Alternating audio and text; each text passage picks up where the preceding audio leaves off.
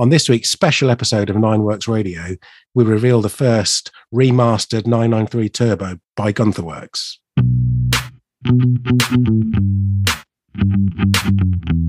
Nineworks Radio is your dedicated Porsche and car podcast, taking you closer than ever to the world's finest sports cars and the culture and history behind them. The show is brought to you by nineworks.co.uk, the innovative online platform for Porsche enthusiasts, hosted by Porsche journalist Lee Sibley and 993 owner and engineer Andy Brooks, with special input from friends and experts around the industry, including you, our valued listeners.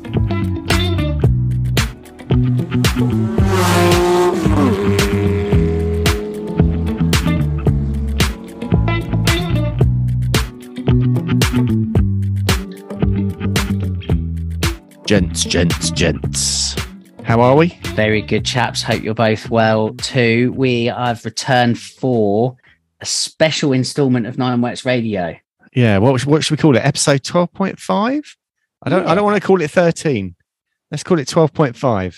An, an interlude. An interlude. An interlude. Yeah. Well, we had the holiday special. What comes after the holiday special? so basically, we've we've gone on holiday again. That's what you're saying.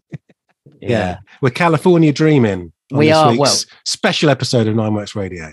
Max, indeed, that we are. So, as we are kind of trying to get across early doors here, we are between series. We're on our kind of end of season break of Nineworks Radio, but we have jumped back on the mics because we have a very, very, very special episode today where we're revealing a new car uh, based on a Porsche 993. It's a remastering of that car by the California based concern Gunther Werks and we're recording this prior to embargo lifting. So by the time you at home are listening to this podcast, you are literally hearing all of this information on the new car fresh off the bat.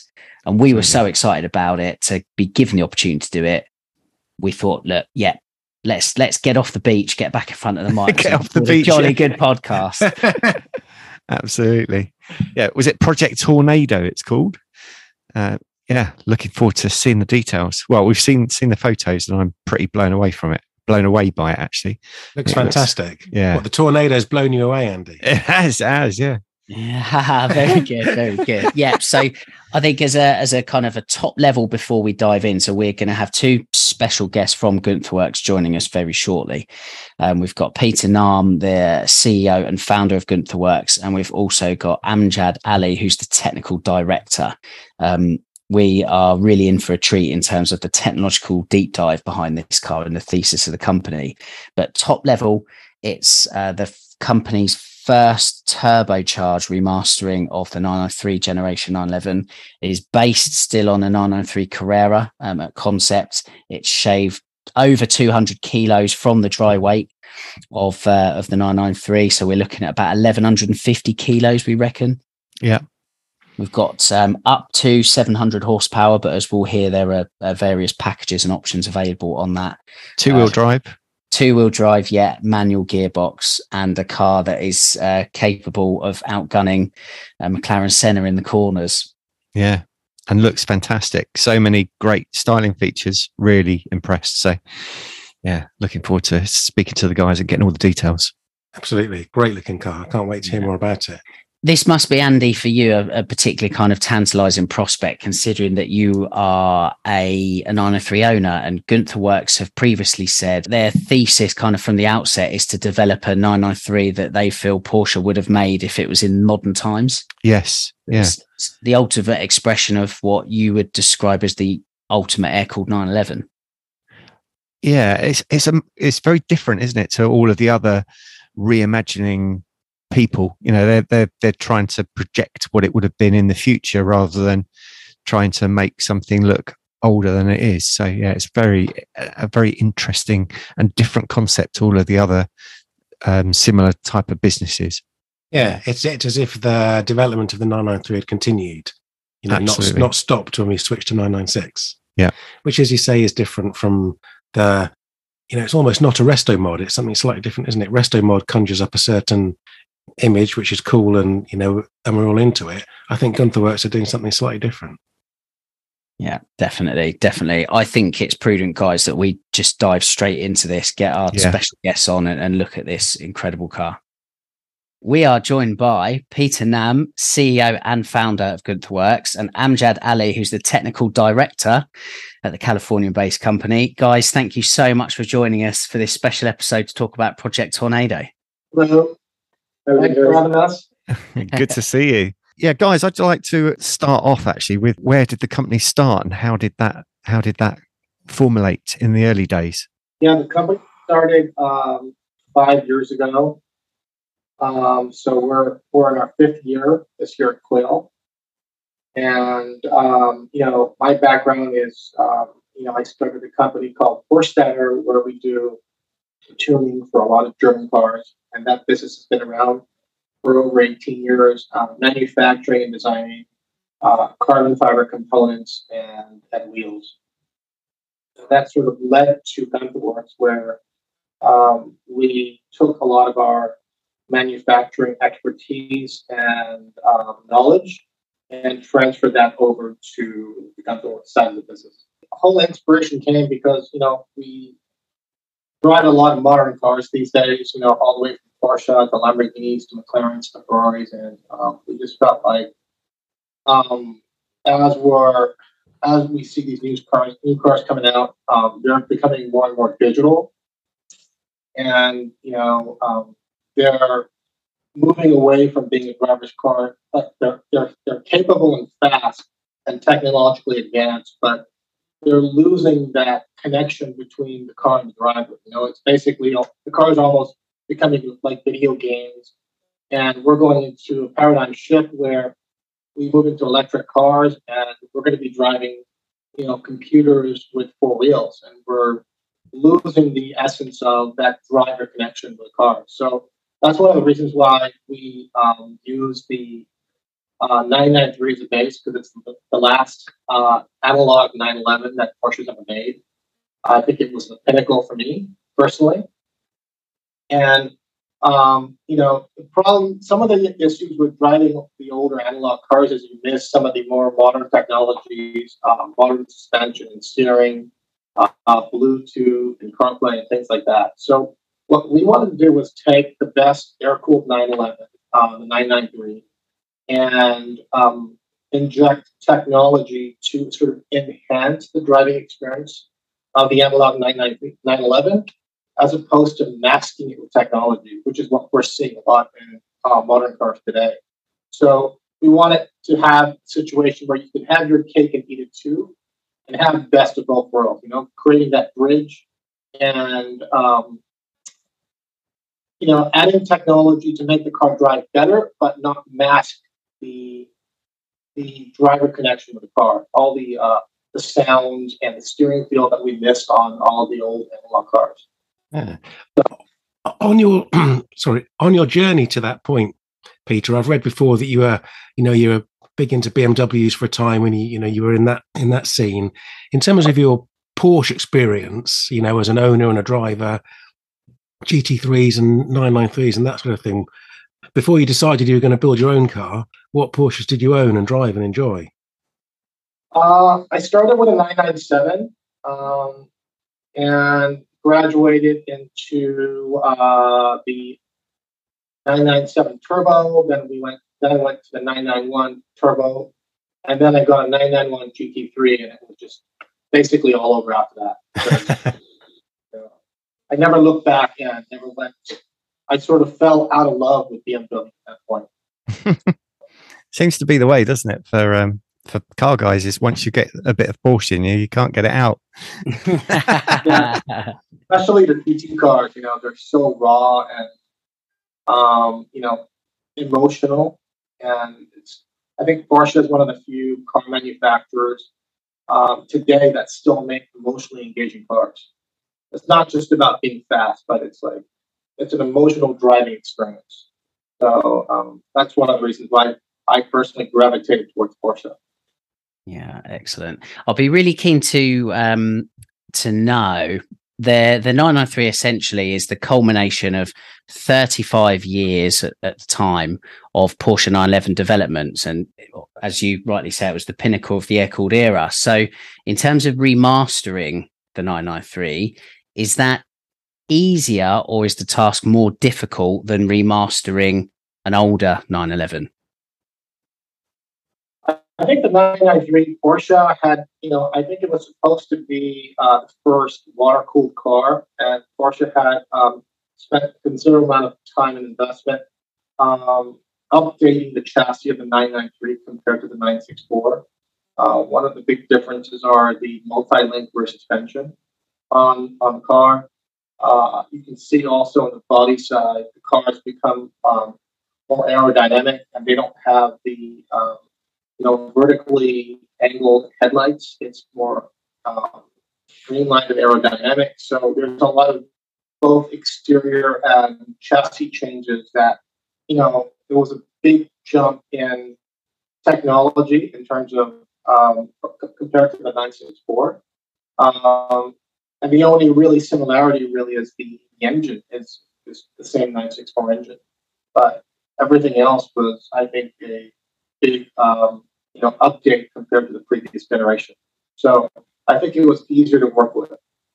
Um, so yeah, in in terms of like you guys as a business, you you've I think it's fair to say come a very long way in a very short time, comparatively speaking to like mainstream manufacturers. You know, and, and I think what's highly commendable as well is you you put your products to the test. I love the fact that you took the car to Laguna Seca and and rightly, you know, as you pointed out in the press release, and set that that fastest lap for what was uh, an air cooled Porsche 911.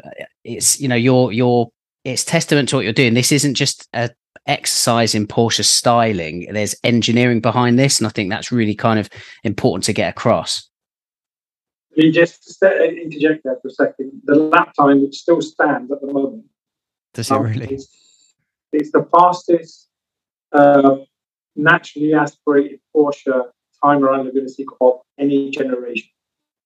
So, wow. the 92 hasn't been around it yet, but it's the fastest NA 911 of any generation around the Guinness We were 0.27 of a second slower than uh, McLaren P1. And who drove the car said that there was about a second on the table, but we ran out of time. Amazing. That's it. Yeah, that is it's ludicrous, absolutely ludicrous. But again, you know, I, I, I, love the fact that you do that and and you, and you really go for that and put put your products to the test. So yeah, kudos to you. I think one of your requirements, biggest requirements, we weren't going to build a pretty car. Everything that the car is made, it, okay, it looks pretty, but it was designed to be a usable and a very high performance car from the outset. We didn't want our customers to buy these stick them in an aircon garage they were made to be driven. Uh, and that's what Peter's philosophy was from the start. Other companies uh, reimagine, restore, remaster classic Porsche 911s, obviously both in in the States where you are and, and obviously over here and, and even in Europe. They're, they're, it's a becoming like a popular enterprise. So taking the 993 element out of that, is there anything you'd like to add to, to what Amjad said there, whereby what's your philosophy? What what's the kind of the rubber stamp of of Gunther Werks that makes you guys different from anybody else that that is kind of within this realm of remastering? Yeah, so our our core focus is functional performance, and so when we started with the first coupe um, and developed that, um, one of the first things uh, we did was um, use the outer front suspension mounting points that were already built into the chassis um, a lot of people don't know that, but there's actually two suspension mounting points on all Porsche 993s. Um, I think also on 964s. But uh, Porsche had used the outer suspension mounting points on all the cup cars. And these are homologated race cars, right? So they have to basically put those mounting points into the production cars to be homologated uh, for racing. So we, uh, what we did is the, the 911 uh, inherently has uh, a little bit of understeer built into it, and I think for safety reasons. Um, so the, the track on on the rear is wider than the front. The first thing we did is we mocked up the suspension using the uh, suspension mounting points that the uh, the cup cars use. mocked up the suspension, then we mocked up the wheels, and then we clay modeled the body from around that instead of the other way around, building beautiful fenders and bumpers, and then going, all right, let's try and figure out how to make the suspension and um, yeah, the wheel fit work. It's it had to start. We started with the chassis first, and it's the same thing what we did on the Speedster. On the Speedster, we take a 911 convertible. Before we start building any part of the body panels around the car, we started reinforcing the 993 Cabriolet chassis with uh, the help of someone called Trevor Harris, who's very, very famous in the, uh, the uh, racing and automotive uh, history. And we stiffened the 993 Cabriolet chassis 150% over the factory car. And in fact, it's so stiff, it's actually 33% stiffer than our coupe right now. And so, amazing. You know, it starts with the chassis. That's really where you have to start fundamentally, is to get the chassis right. You can't build a house without a good foundation. You yeah. can't start building a house and then start working on the foundation. Um, so our approach is very opposite. We start with the foundation and then we build a house on top of the body on top and make everything look pretty. But um, the aesthetics of it is a byproduct of the functionality. It isn't the other way around. Uh, would I be right in saying that the uh, you've got clay modelers that you actually employed that worked at Porsche back in the sort of 993 days? Would that be correct? Um, I, I can neither confirm or deny that. in terms, Peter, of adding that rigidity to not only the Speedster but the coupe, was it the uh, your background in using carbon fiber that enabled you to to do that and add that you know in a in a engine you know from an engineering background you know without adding too much weight. Is that where it comes from? No i i, I actually wish i could take credit for all that. Um, i actually studied finance in school so i have no background in engineering. Uh, but the we we partnered up with people that you know have um, many many years of history in racing Porsches, you know, and building Porsches. Uh, guys like uh, Jeff Gamroth, our engine builder, and Kerry Eisenlohr. Uh, both those guys have a long, long history racing and building Porsches, and that's really, um, you know, instrumental to the initial chassis development of our cars. It was we just would take their uh, guidelines and, and blueprint around that, and then build everything around that. So but guys, there is a bit of a benefit of not doing that. And you guys are in the Porsche world, and I think you know the Porsche world and the people in the Porsche world can sometimes be very blinkered um, and not like anything that doesn't conform to the norm. When you come at the, the project with an outsider, in effect, in inverted commas view, you can make changes and make adjustments without having that blinkered approach. And that allowed us to basically explore options and explore the way we wanted to do things from a different angle or from outside of the box, if you like. And that's paid dividends. Yeah, yeah, it's, it's, it's interesting that you say that. I, I, agree with that wholeheartedly. And as an extension that, I think it's no coincidence that um, companies that have really kind of pioneered this fresh look at classic 911s, uh, of which you guys are, are, very much at the center of it. I think it's no coincidence that that has come out of California. And we've said on this podcast many times before that in Europe and particularly us Brits, we're a little bit more fastidious with stock for for whatever reason. And this is coming, you know, Andy and I, our 911s are, are very modified. Um, but we're the exception and not the rule over here. And and you know the, the the, guy stateside, you're far more kind of at ease with trying new things, trying new technologies, um, customizing or personalizing your own cars. And and as I say, so that whole thesis of looking at something and going, well, actually, yeah, it is lovely and it is iconic. But we could do something a little bit different and we could look to improve it. I think it's absolutely no coincidence that California has become a, a hub for that. I think that's a great point, Lee. I did. I thought of it when we first started chatting earlier on, guys, and you said you're at your headquarters in Huntington Beach. You know, and as a um, as a British car enthusiast, when I think Huntington Beach, I think uh, Cal V dubs in the 1970s, hot rodding and that sort of thing.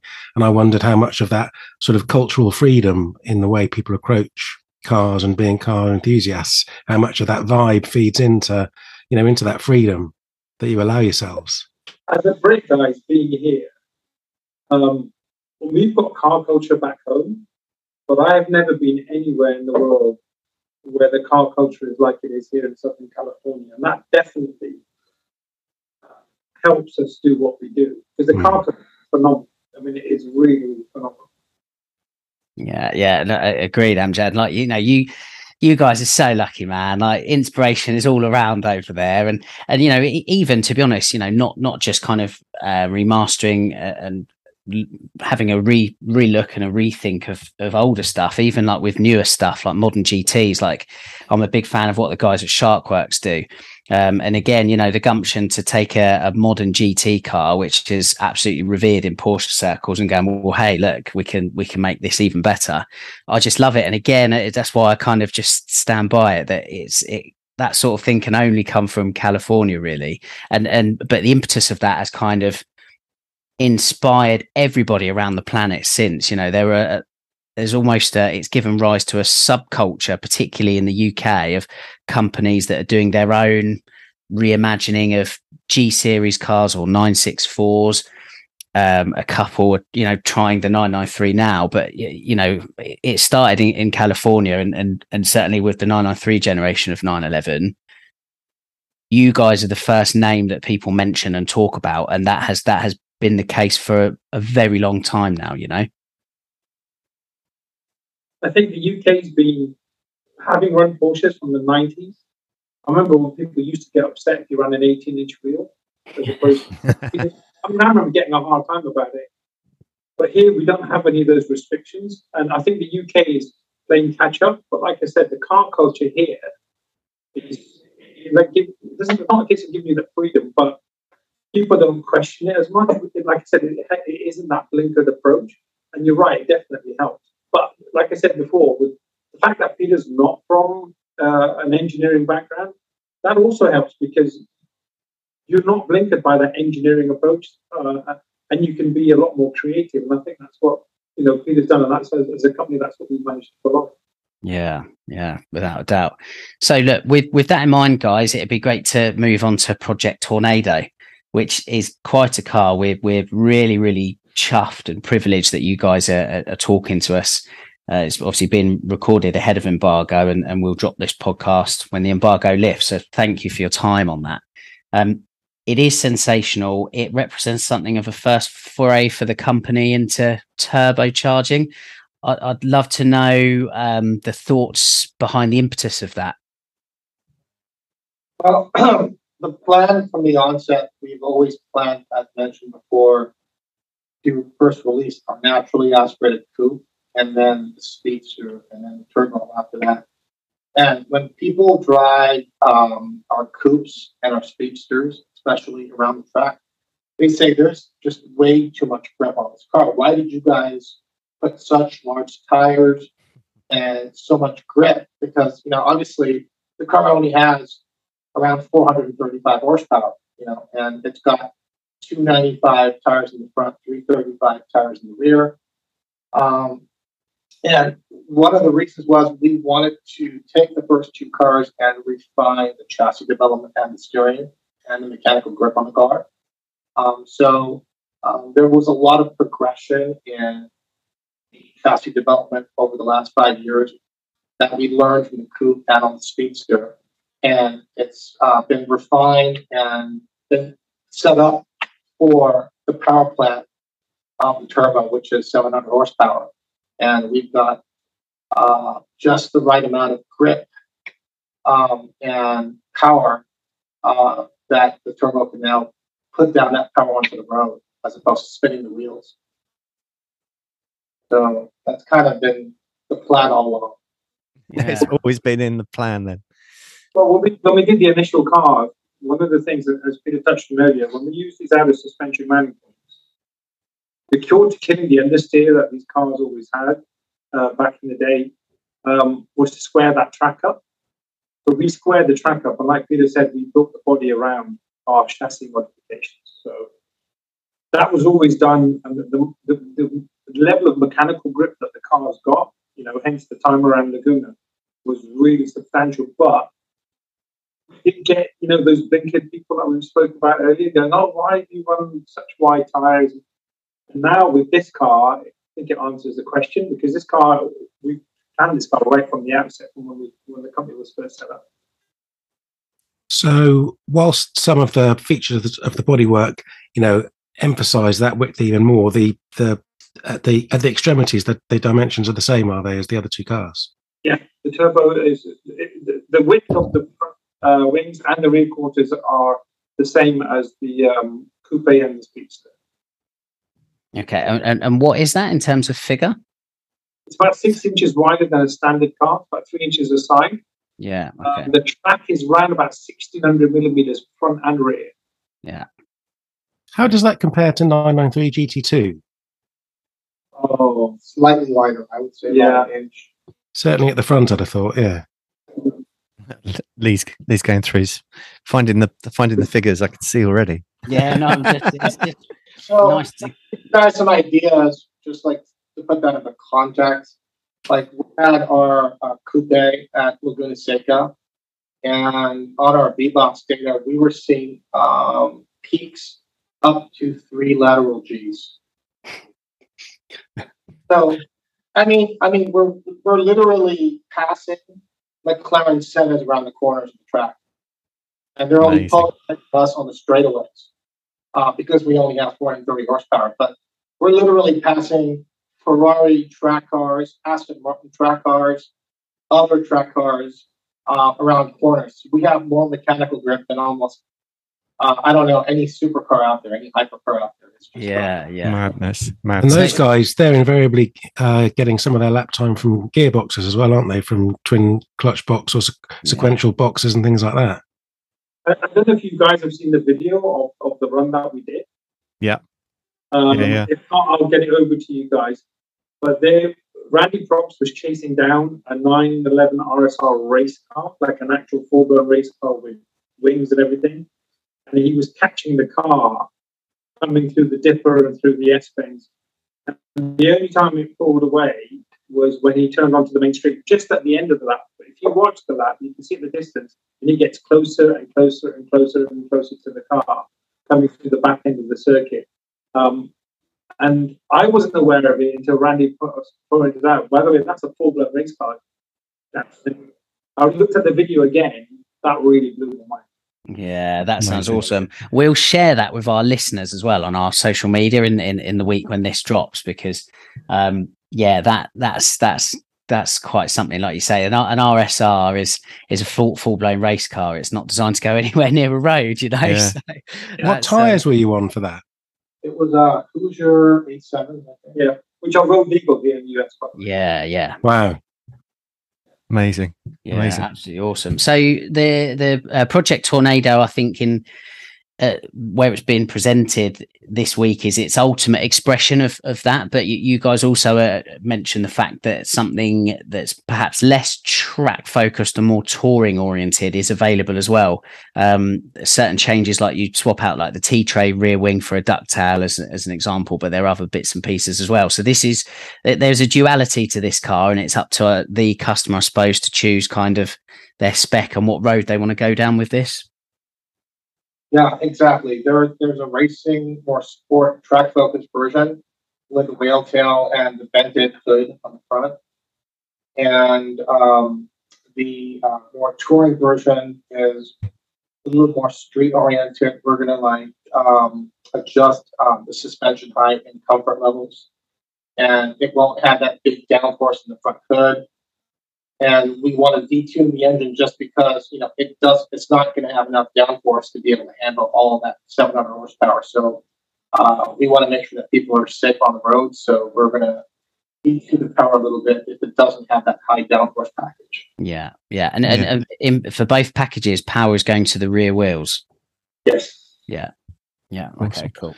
Can you can, can you take us through what's different? What's you know from the the gen the first generation coupe to the tornado what's what's different yeah. maybe start at the engine what's going on there so the engine is a four liter twin turbo flat six with a flat fan and it's twin ch- uh, and it's charge as opposed to intercooled.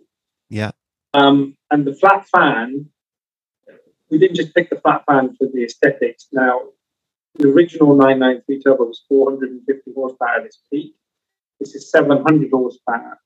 So when we looked at the cooling requirements that we were going to need for that engine, um, the flat fan, um, in terms of airflow capability, to give an example, so a 993 um, vertical fan at Yeah. 6,100 RPM um, flows at 1,010 liters per second of air.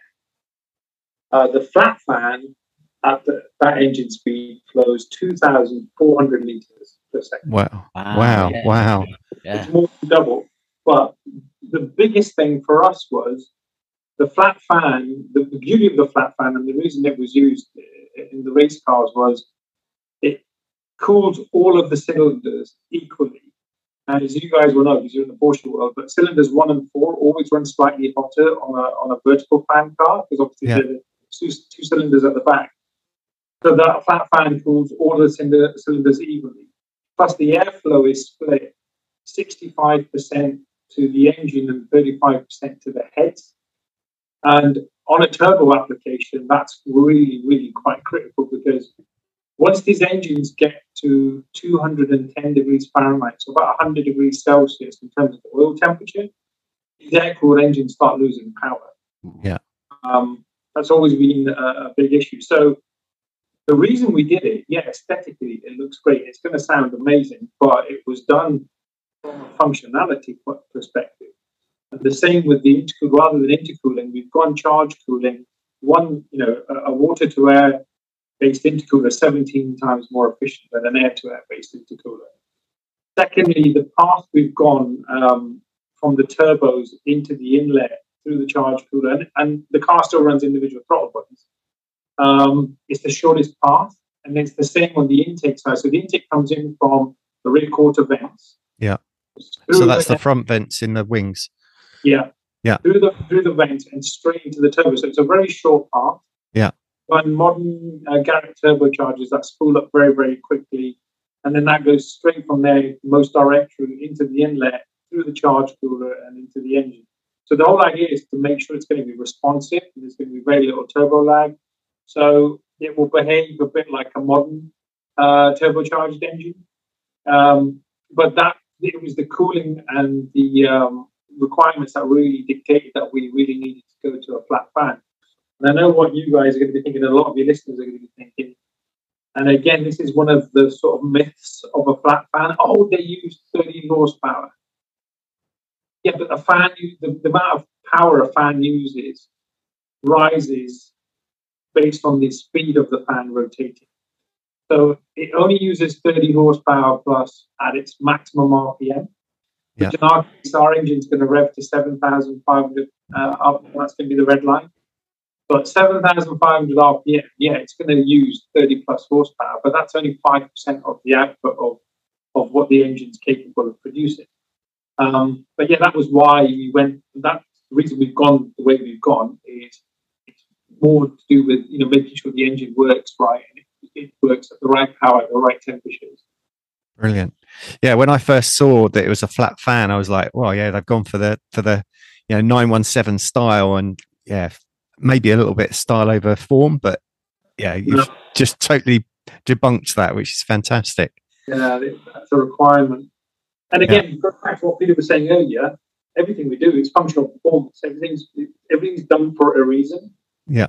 When you saw the guy, you saw the car at uh, car at Goodwood, Yeah. and a lot of people who saw the car in the flesh, um, it, the car looks different in in real life than it does in photographs.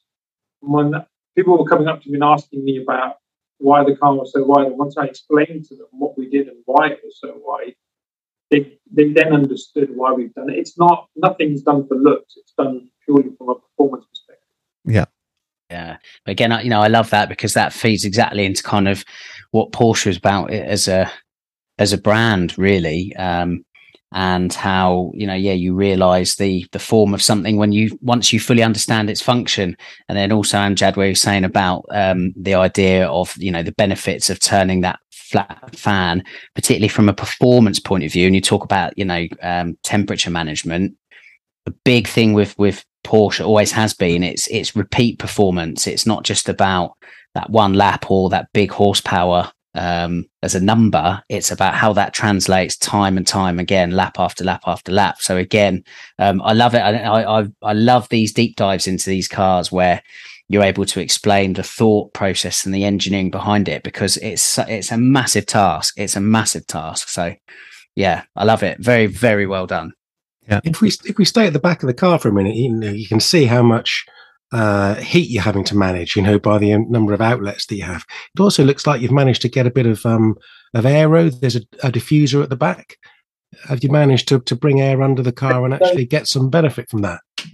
Again, we're all air cool guys. When these cars are going really quick, they have a tendency to lift at the front.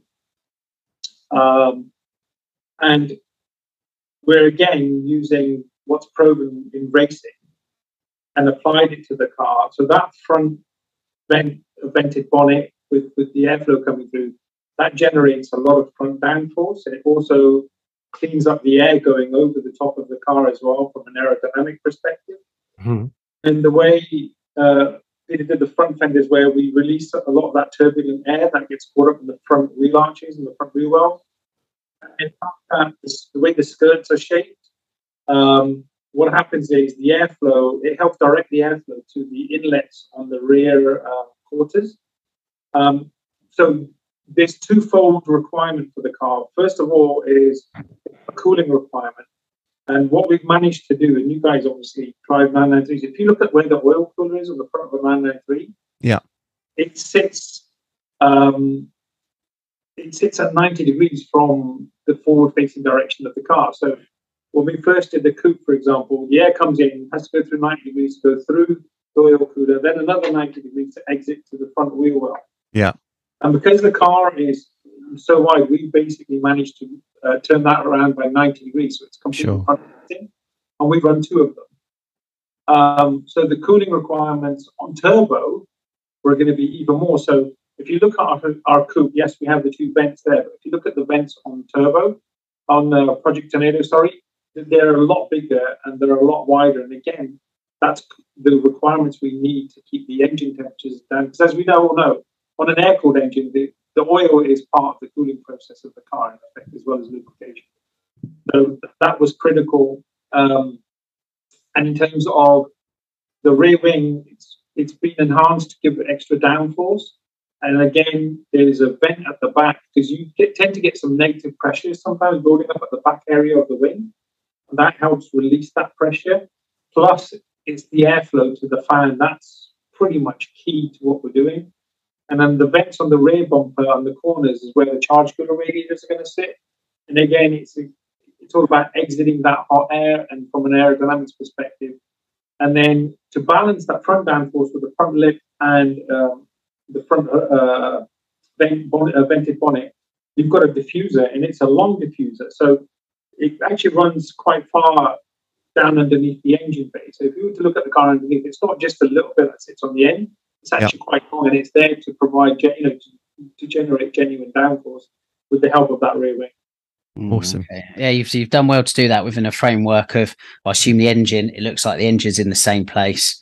Um, yeah. So managing that diffuser in there, that is, there's not a lot of room at the back of nine 911s at the best of times. So uh, again, I think you've done very well there. Yeah, is there um is there a sneak look of um turbos at either side, just under the exhausts there? They're, they're actually hidden under the tray, but if you look down at the um at, at the mesh in the middle, yeah, can, they sit there right at the bottom corners. Of, okay, so there, there might be a bit of um possibility of seeing a glowing turbo through the back there then. Yeah, I think once you a car getting, especially at night, the car getting driven will have a nice little orange glow either side of the back of the car. Beautiful, beautiful. Yeah, because we were we were at Le Mans um, a few weeks ago at Classic Le Mans, and um, seeing some of the turbo 935s, things like that, running around with the turbos glowing. Yeah, it's, it's bringing back hot memories of that already. I love it. Yeah, yeah. In, in terms of the R and D for something like this, guys, in terms of how you productionize, if you like, for want of a better word, it strikes me that you know one of the beauties of the resto mod idea or one of the appeals of it is for people, you know, to be able to use these cars more perhaps than they think they could do if they had a just an old car. So in terms of you know all that heat management and things like that, you know, have you done you know loads of miles driving it out into Death Valley, you know, thinking someone might you know buy it and they want to, you know, they want to drive to uh, Vegas in it and they don't want to break down at Bakersfield, you know, because it's overheated. You know, how how do you how do you do all that? Because that's a lot of, you know, for a major yeah, car manufacturer, that's a big job. You know, let alone for you guys. When we did um, our first coupe, we did fifteen thousand miles literally in the space of uh, six months. Uh-huh. Um, it, it's only with driving that you're going to come up with any issues. Granted, we try and obviously you can see the kind of you know, development we've done. But this car, you know, Tornado is five years in the making. So it's five years of work they've done it. But you're right. Until you drive the car and physically go and give it some abuse, it's only then that you're going to pick up glitches or you have to make any changes. Um, but we do what everybody else does. We drive, you know, we drive the cars. I think where we're lucky is we've got a hot climate here. Death Valley's not far from us. Mm-hmm. For us, over there, driving 40 degree, 50 degree heat is um, it's not far away, and, and we do it. There, there's you can't really cut corners when it comes to that kind of stuff. Yeah, um, and that we just have to do it. It's very expensive, but it has to be done. Yeah, yeah, awesome. Yeah. Um, just sticking with the mechanicals for a moment. Um, gearbox. What's what's the story on the gearbox? Are we, you know, just the development of the the gearbox that's in the coupe, or what's, is there anything special in there? Well, the, the gearbox in the coupe um, is is based on the original G50 box. Yeah. We have our own custom gear sets, but we run a four to one final drive. Yeah. Um, the turbo gearbox is going to be slightly different because the torque requirements are different. Um, and obviously, it's got a lot more power. The coupe is geared quite short, to be quite punchy. Mm-hmm. Um, that's something, again, once we start testing the mules, there's a touring version of the car, like Peter said, that's going to have less power. That's going to be a slightly more relaxed car, whereas the, the full blown um, track car, if you like, is going to have slightly different gearing, because um, they make one's going to be a little bit more relaxed to drive, one's going to be, uh, you know, like an, an on-it car if you want to call it. But yeah. uh, and plus that car is going to have 100 horsepower more than the touring version. But again, that is something we haven't finalized the specs yet. What we're going to do is we're going to run the cars, and again, like, let's go back to what we just said. So only once you start running the cars that you can yeah. make and then finalize the final specs. But all of that will be done before we launch the production. Of course. Awesome. I think we've um, sort of covered the mechanicals. I think we should. Uh, I think we should hit styling. I mean, there's uh, pass pass the baton there, Amjad. Um, I mean, I, I I see quite a few different influences there. Um, definitely see one of my little favourites, which is uh, 74 RSR um, in those front wings and some of the the wing vents in the in the rear. And I think there's other bits and bobs that um, pop up you know, where what where was all the inspiration from? I mean, there's you know some things that we looked at, like the uh, the 993 GT1. Looked at the uh, front shot, front angle of the car. I think I sent you some photos of that on your on your Instagram. But yeah, um, back the back of that uh, front fender vent is also reminiscent to that to excavate air. Um, we we try to be respectful to the uh, Porsche racing history and the lineage and the design language that Porsche already has, uh, but we do try and minimize sort of copying and pasting different elements of Porsche's cars and just put it into one package. So we do try to um, develop it further and have our own styling while keeping within uh, design language of Porsche. So, you know, we try to be as original as we can on what we're doing. Uh, but every body panel um, on the Project Tornado is unique. So the only thing that's carried over is essentially the doors and the mirrors. Yeah. But um, you see the uh, double bubble roof, uh, the vented hood, the front bumper, fenders, side skirts, rear quarter panels, rear bumper, and the rear wing. That's all uh, completely scratch development right now. So fantastic. Um, yeah, the only thing is it's it's the same width, you know, and it's an optical illusion because there's bends and sort of things that we um, carefully, you know, integrated into the uh, the existing width and packaging of the car. We don't want the car to be any wider; it's already wide enough. Yeah. So, um, but the challenging uh, part of the design was, um, you know, the design has to serve the most important thing is cooling and downforce. Two, two of those things are uh, the forefront of how we're going to design the car. So, as again, we looked at, you know, we talked to our engineers and our engine developer and our chassis developer and sort of discussed what are the mechanical and engineering requirements of this new power plant and how could we aid that with the bodywork. So it wasn't sort of like we're making the car look different and pretty yeah. and then to figure out how the cooling. It It was the cooling and the downforce essentially molded the shape of those of those parts. You know? Yeah. So um, and, and, also there was a lot of packaging um, challenges as well because the car it's it's still a 993. It's only so big, and there's a lot of technology to fit into this package into a small car. Yeah. Um, so yeah, especially the front where we have that uh, functional ducting and we have the battery up front, uh, the oil pump up front, and the, uh, the oil tank. So all of that had to be completely redesigned. It's, it's funny, like we've, uh, well, I've, I've interviewed a few of the Porsche designers from throughout the generations on YouTube on Nineworks TV, and it's so funny chatting to designers about the engineering side of the cars because uh, Tony Hatter again with the 993 is, is an example. Ben Dimson with the 964 was the same, and, it, and it's just this perpetual sort of argument really between design and engineering, and you know, kind of who's following who and who. Yeah, it's it's quite interesting. I think again, like with, with what you guys are saying though, first and foremost, it's it's a piece of engineering and and I really like the way you've described that, the way the design is quite naturally followed on from the requirements of the car from the outset. You know, it seems like it was uh, less fraught than what went on at Porsche back in the day, anyways. I mean, we have less departments and people to deal with. So that's one of the benefits of having a small boutique company like us. We don't have as much departmental conflicts or um, you know approvals and red tape. So we can make decisions relatively quickly with a very very small team.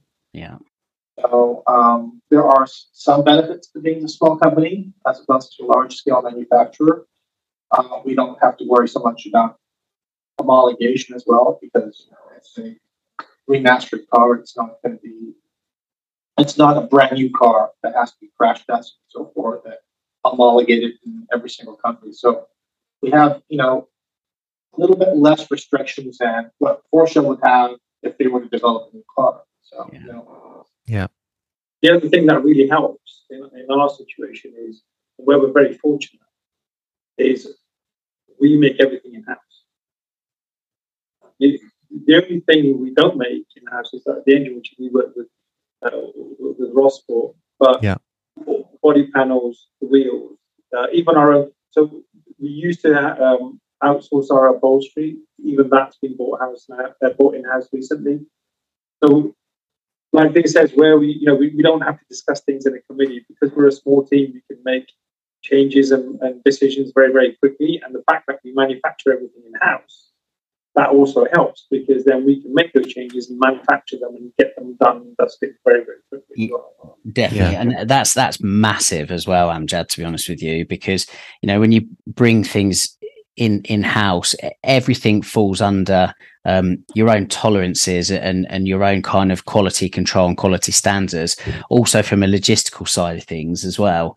Um, we even make our, we even make our wheels. We've got our own wheel uh, milling five axis milling machine in house. Yeah. In house. You know, normally people will go to a wheel specialist, for example, say, right, here's the specs and the designs. We do everything in house. Yeah. That's that's incredible, and, and also you know a fantastic investment in the product as well. I think it's it's really worth kind of underlining that that, that to, to bring all of that in house and, and to develop things in house how you do that's not cheap No. Well, Peter, tell me. That's cheaper than outsourcing it. Yeah. yeah yeah yeah Absolutely. yeah Well, Um, um, oh andy have you you have you got a stylistic question I have, yeah, yeah. I was, um, I, I wanted to compliment on the the sort of the overall the styling of it. Um, I think there are quite a few.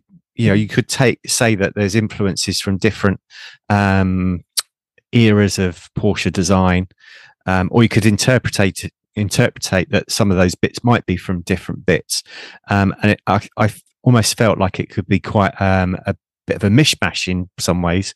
I think it's amazing how you've brought that all together, but still looks like a 993. So you've still got the the sort of 45 degree um, finish on the wheel arch, and that sort of falls through to the to the rear vent on the back of the rear wings, where you've got the 45 degree there, and it sort of echoes it and brings it all together.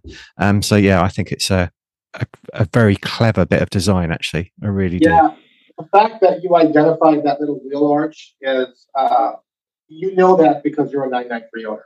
Yeah, You'll see a lot of 993s that have been modified that got rid of all that. You know, Yes. That, that factory design language, that, that curvature that goes into the fender lip uh, and, and the wheel liner, and that is all retained, you know, and yeah, uh, in respect to the original design um, that Porsche did. absolutely. You, you saw the car with me at Goodwood Yes, yeah, when we, when we had a chat. And one of the other things, as well as that, which, like I've said, really happy you picked that up because that was something that was we felt was really critical. hmm And the other thing that was very critical was if you look at the radius of both the front and rear uh, arches, Yeah. we maintained that same radius. yes, yeah, So the car looked correct. Yeah. There's two elements. Is there's what you've uh, you, you picked up on, and then there's also that part of it for for us and for Peter especially. That was really really important that we maintain that to, to maintain the correct look of the car. Absolutely. They're very distinctive, aren't they? The wheel arch um, shape of the 993. Um, yeah, and you could have you could have quite easily, yeah, mucked that up if you know what I mean. so yeah, absolutely. Yeah, I think it's uh, fantastic. It's, it's great as well, by the way, that you've kept the rain gutters as well. That's a small but big win. It's uh, yeah, overlooked a lot on modern machinery. Andy always mentions it as well. So Yeah, that's, that's a controversial topic because a lot of people asked us why you guys haven't removed the rain gutters. Um, and for me, the rain gutters is first of all functional, um, and second of all, that's actually where the factory seams the body together, the chassis together. So there's if you, incorrectly remove the rain gutters, you are literally going to be twisting that chassis. It's Yeah. very, um, you know, and the car will not be perfectly straight. And I think for me, the rain gutters is a signature trademark of it being an air cooled 911. Absolutely. Start removing the rain gutters and we started changing the mirrors. Uh, it could easily start looking like a 991 or a 992. Yeah. I, Yeah. I want that signature air cooled look to be there. I want people to be able to recognize immediately that this is still an air cooled 911 993, not a 991 or a 992. Yeah. So, yeah, and that, that's that's where it works well because you know you right next to those rain gutters, you've got the the double bubble roof as well, which you know is kind of it's quite literally melding modern technology with the traditional or elements of the traditional aesthetics of the cars. You know, again, I love the fact that you've kept the 993 door handles as well. And I fully expect when opening and closing that door that it will make that same kind of air cooled clink when you close the door rather than like the modern dull clunk or thud, you know. So Yeah. those, those things they do matter, you know. Yeah, and Andy heard that firsthand when he was at Goodwood. Yeah. Yeah. No, it sounded fantastic. Yeah. How did you um how did you settle on the color for this car? So we had some debates. Uh, I was sort of outvoted by my staff because um, we wanted to do this um, three-stage metallic purple paint um, that's um, commonly seen on um, some Lamborghinis, and um, you know most of the uh, the guys on our team wanted to do the purple, and I wanted to go with orange, and Um, I think the purple was just too loud. I think it was going to be, um, you know, very divisive on some people that just don't like purple cars. Um, it's very much a love or hate for the color, and we didn't want the color to be a controversial topic. We wanted people to focus more on the car, not the color of the car. Yeah. So um, that's how we ended up with orange. Um, but we picked a three-stage pearl pearlescent orange, so it's not a paint that you would typically see on a factory Porsche. So we custom developed that paint. Um, and it's it's got quite a lot of different characteristics. Under the shade, it looks very very dark, like burnt orange, but outside in the sun or in a studio, as you can see in the photos, it's it's it gets much brighter. So it has different characteristics. In some lights, it looks like it's almost red. Ah, Wonderful. it's a great choice. It looks fantastic. It does. Absolutely fantastic. I Um, I quite think it's- like the um sort of historical n- nod of you know of the times and occasions orange has been used over the years by Yeah. by Porsche, you know, and by Jägermeister in the race cars.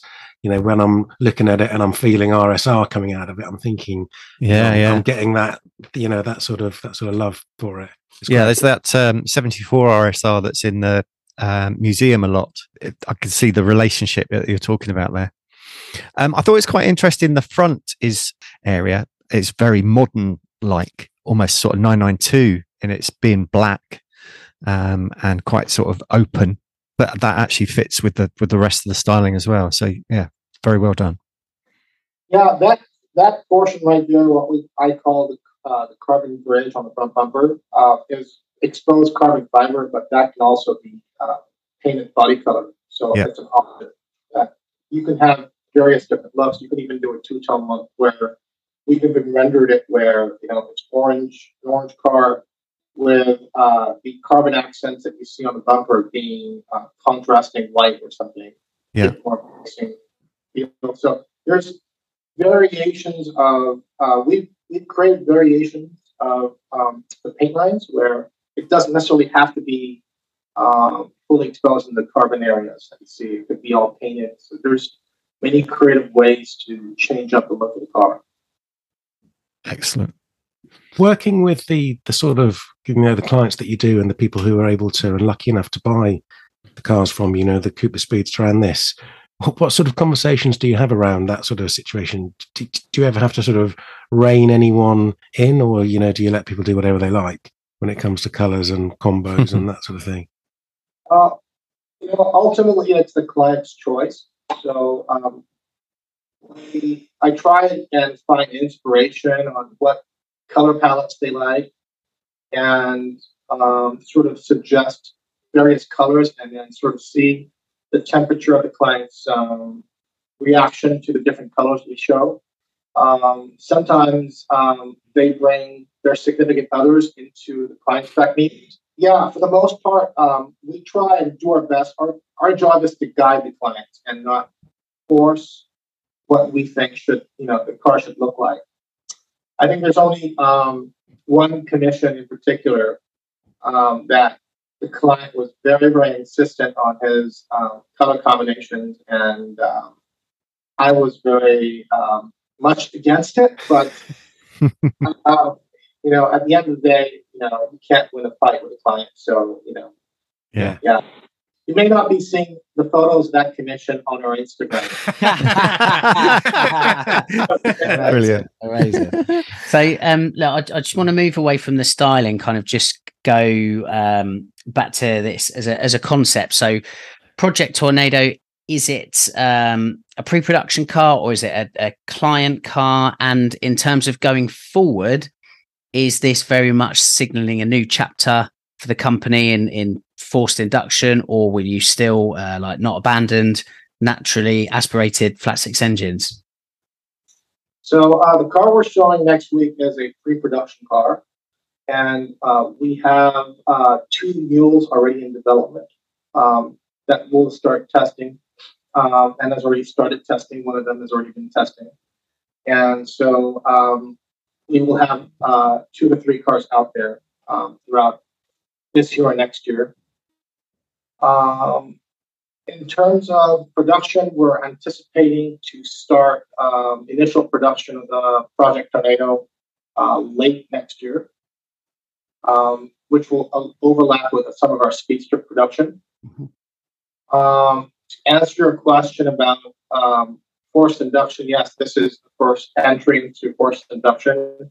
And uh, we have not forgotten about naturally aspirated cars.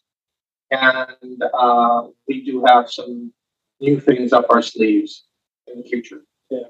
Awesome. Nice. That will kind of run concurrently alongside your projects with turbocharging as well, then.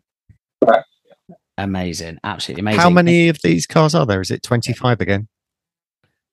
Um, so we've we've made 25 coupes yeah. today, and we've got uh, around the same number of speedsters, and um, they're all spoken for at this point. So we're now in the tail end of the coupe production because uh, we, I think, are delivering four or five commission right-hand drive commissions to Hong Kong. And as soon as those are done, we're wrapping up the coupe production, and uh, we've already started the Speedster production uh, many, many months ago. And you're, you're going to start seeing on our social media a lot of Speedster deliveries moving forward for the next uh, one to two years while we can currently work on uh, producing the turbo. Awesome. With the um, with the Speedster, have you come under any client pressure to fashion some kind of sort of tonneau or hood mechanism or anything for it, or is everyone totally down with the uh, you know this hasn't got a roof, it hasn't even got any windows? You know, this is a sunny day car.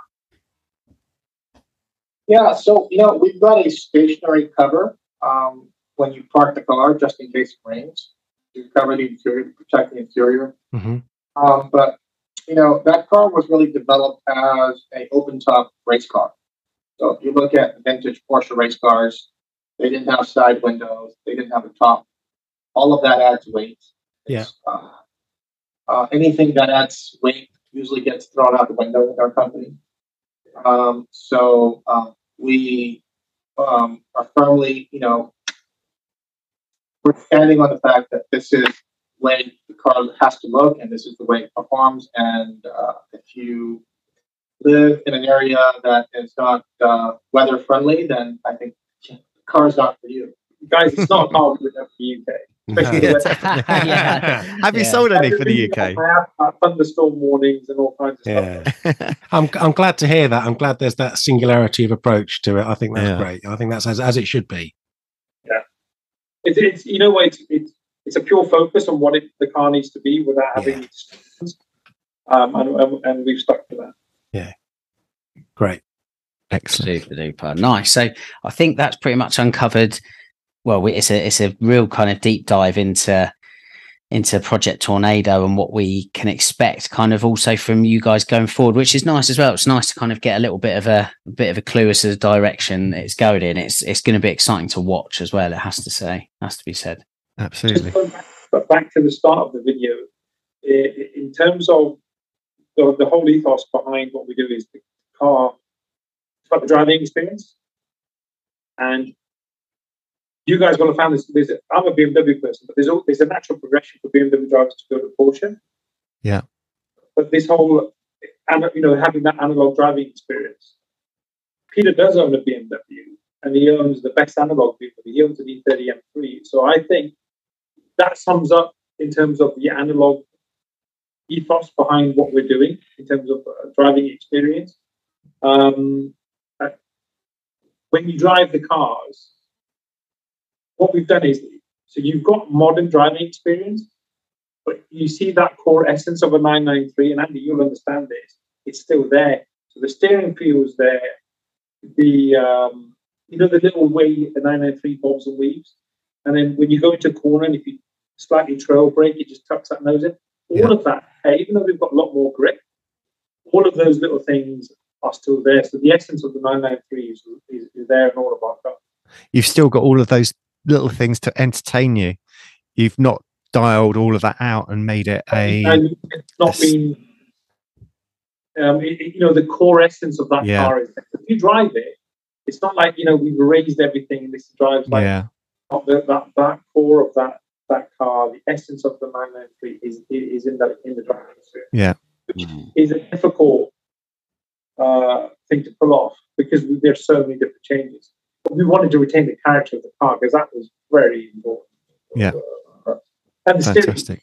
these cars are famous for as well. So. Yeah, yeah, it's it's so important. You know, but your your customers are going to be coming to you first and foremost because they love they love that era of 911 and they'd love something that as exactly as you said harnesses that but brings it into a, a modern age really and it's You've got all of that, but you've got modern performance. That, Yeah. that, that's what we were looking for. It's I a very fine. we've- we've definitely converted a lot of non-Porsche customers who are Ferrari customers into Porsche customers. Wow. They stopped driving their Ferraris. Yeah. Ah, okay so it's gone the other way that's really interesting Wow. Amazing. that's really interesting Quite proud of that one. yeah yeah yeah Absolutely.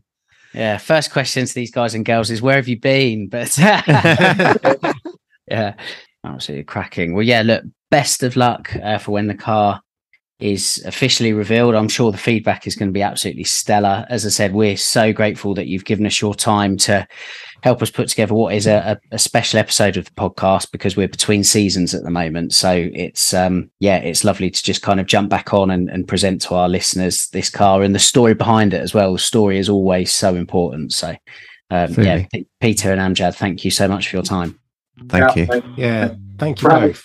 yeah, thanks for having us, guys. This episode was brought to you by our very kind Patreons. If you enjoy the podcast and would like to join them in supporting us, you can do so at patreon.com slash nineworksradio.